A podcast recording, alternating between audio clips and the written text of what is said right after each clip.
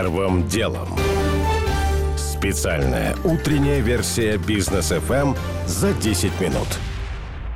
Доброе утро. Сегодня 27 октября. Я Игорь Ломакин. Это подкаст «Первым делом» для начала о том, что случилось, пока вы спали.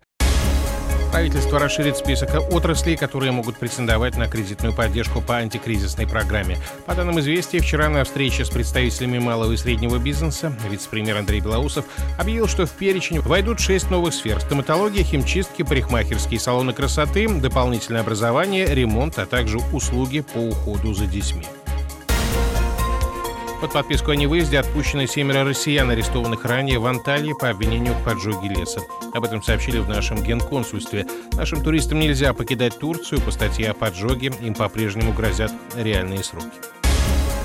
Украинские военные впервые применили во время конфликта в Донбассе турецкий ударный беспилотник «Байрактар». Генштаб ФСУ утверждает, что дрон уничтожил одну артиллерийскую установку противника вместе с ее расчетом. Ранее в Донецке сообщали, что украинские силы применили артиллерию в районе села Гранитное, но о потерях не говорили.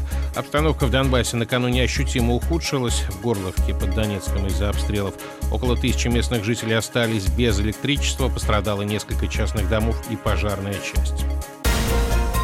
Молдавия продолжает покупать газ за границей. Еще миллион кубометров страна приобрела у Нидерландов. Пишет коммерсант, цена не указывается. Кишинев пытается искать альтернативные источники газа на фоне переговоров с «Газпромом». Очередной раунд прямо сегодня. Молдавия рискует остаться без российского газа уже начиная с ноября.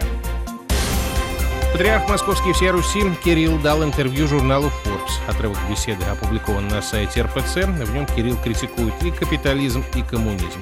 Оба они противоречат христианству. Патриарх отмечает, что построение коммунистического рая стоило жизни сотням тысяч беззаконно казненных, а поощрение потребительского инстинкта оборачивается деградацией общества и кризисом, от которого страдают миллионы людей. Сейчас люди сталкиваются с деятельностью микрофинансовых организаций, которые попросту грабят доверчивых, заметил глава РПЦ. Первым делом. К основным темам МЧС призвал россиян строго соблюдать правила безопасности при обращении с газовым оборудованием и обогревателями. С наступлением холодов число происшествий из-за неправильной эксплуатации или же из-за неисправности возрастает обычно на 30%, а число погибших на 20%.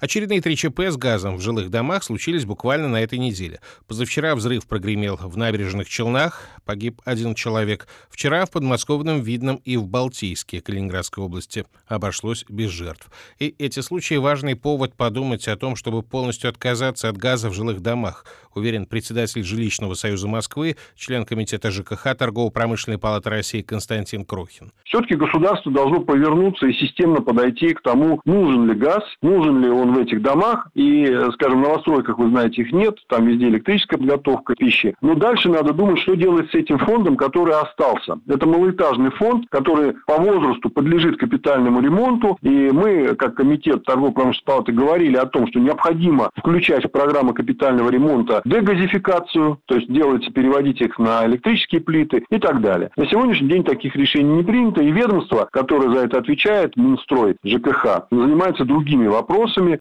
в Госдуме, правда, к радикальным шагам пока явно не готовы и пока что лишь призвали к обязательной установке датчиков утечки газа в домах за счет фонда капремонта.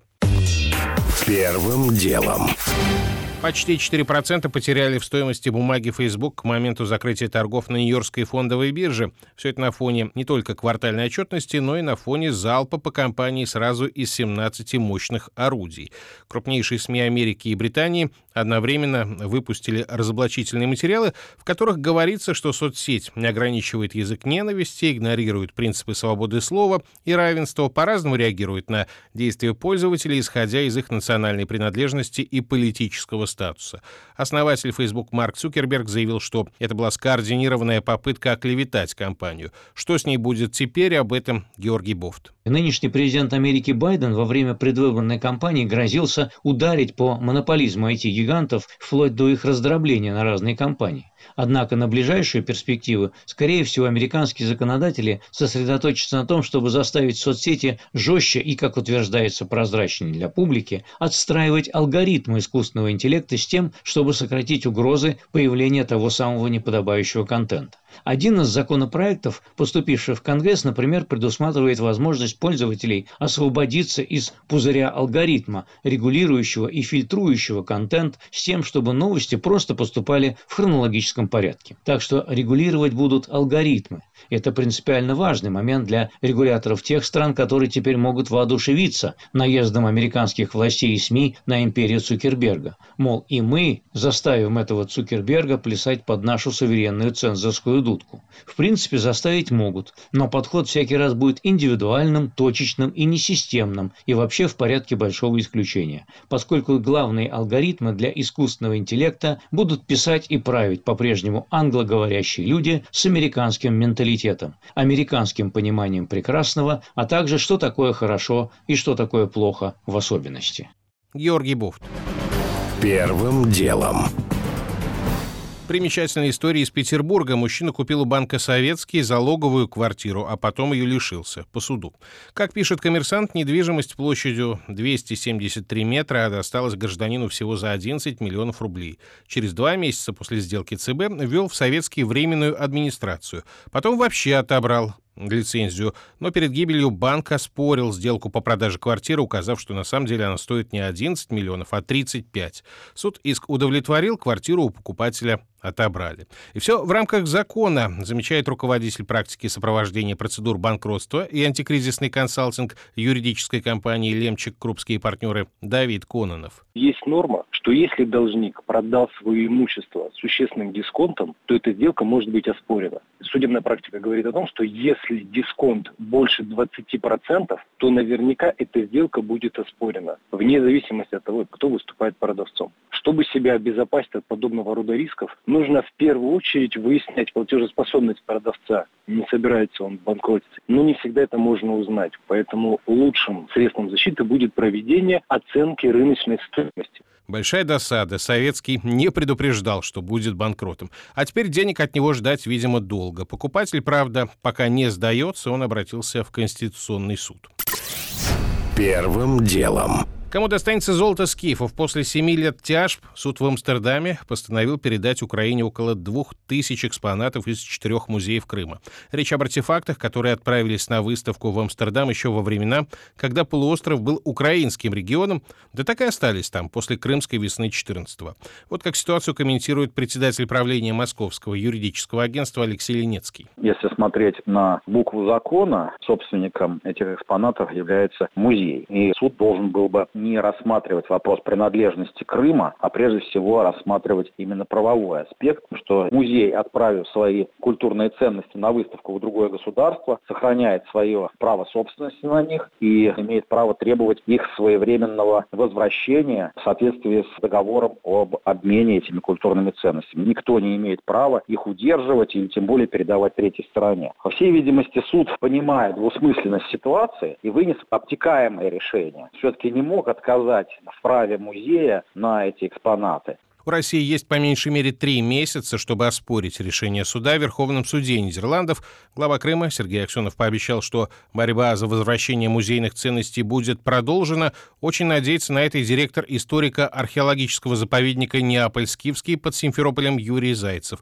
Он сам участвовал в раскопках и реставрации некоторых застрявших в Амстердаме экспонатов. Я просто находил эти вещи в свое время, в 90-е годы. Занимался реставрацией некоторых из них, шкатулок китайских и так далее. Много было связано с этими находками. Так, музей, конечно, будет там в установленном порядке. Я уверен, что будет какая-то реакция на это, на все и дальнейшие действия. Разорваны комплексы и разорваны вещи даже отдельные. Один фрагмент на выставке был, а остальное осталось в Крыму. И получается, что сейчас это будет узаконено и разведено еще на уровне государственной политики. Это, конечно, ни в какие ворота не лезет, это противоречит всем нормам и музейного дела, и науки. Согласно некоторым прогнозам, кассация может затянуться еще на год, так что история вовсе не закончена.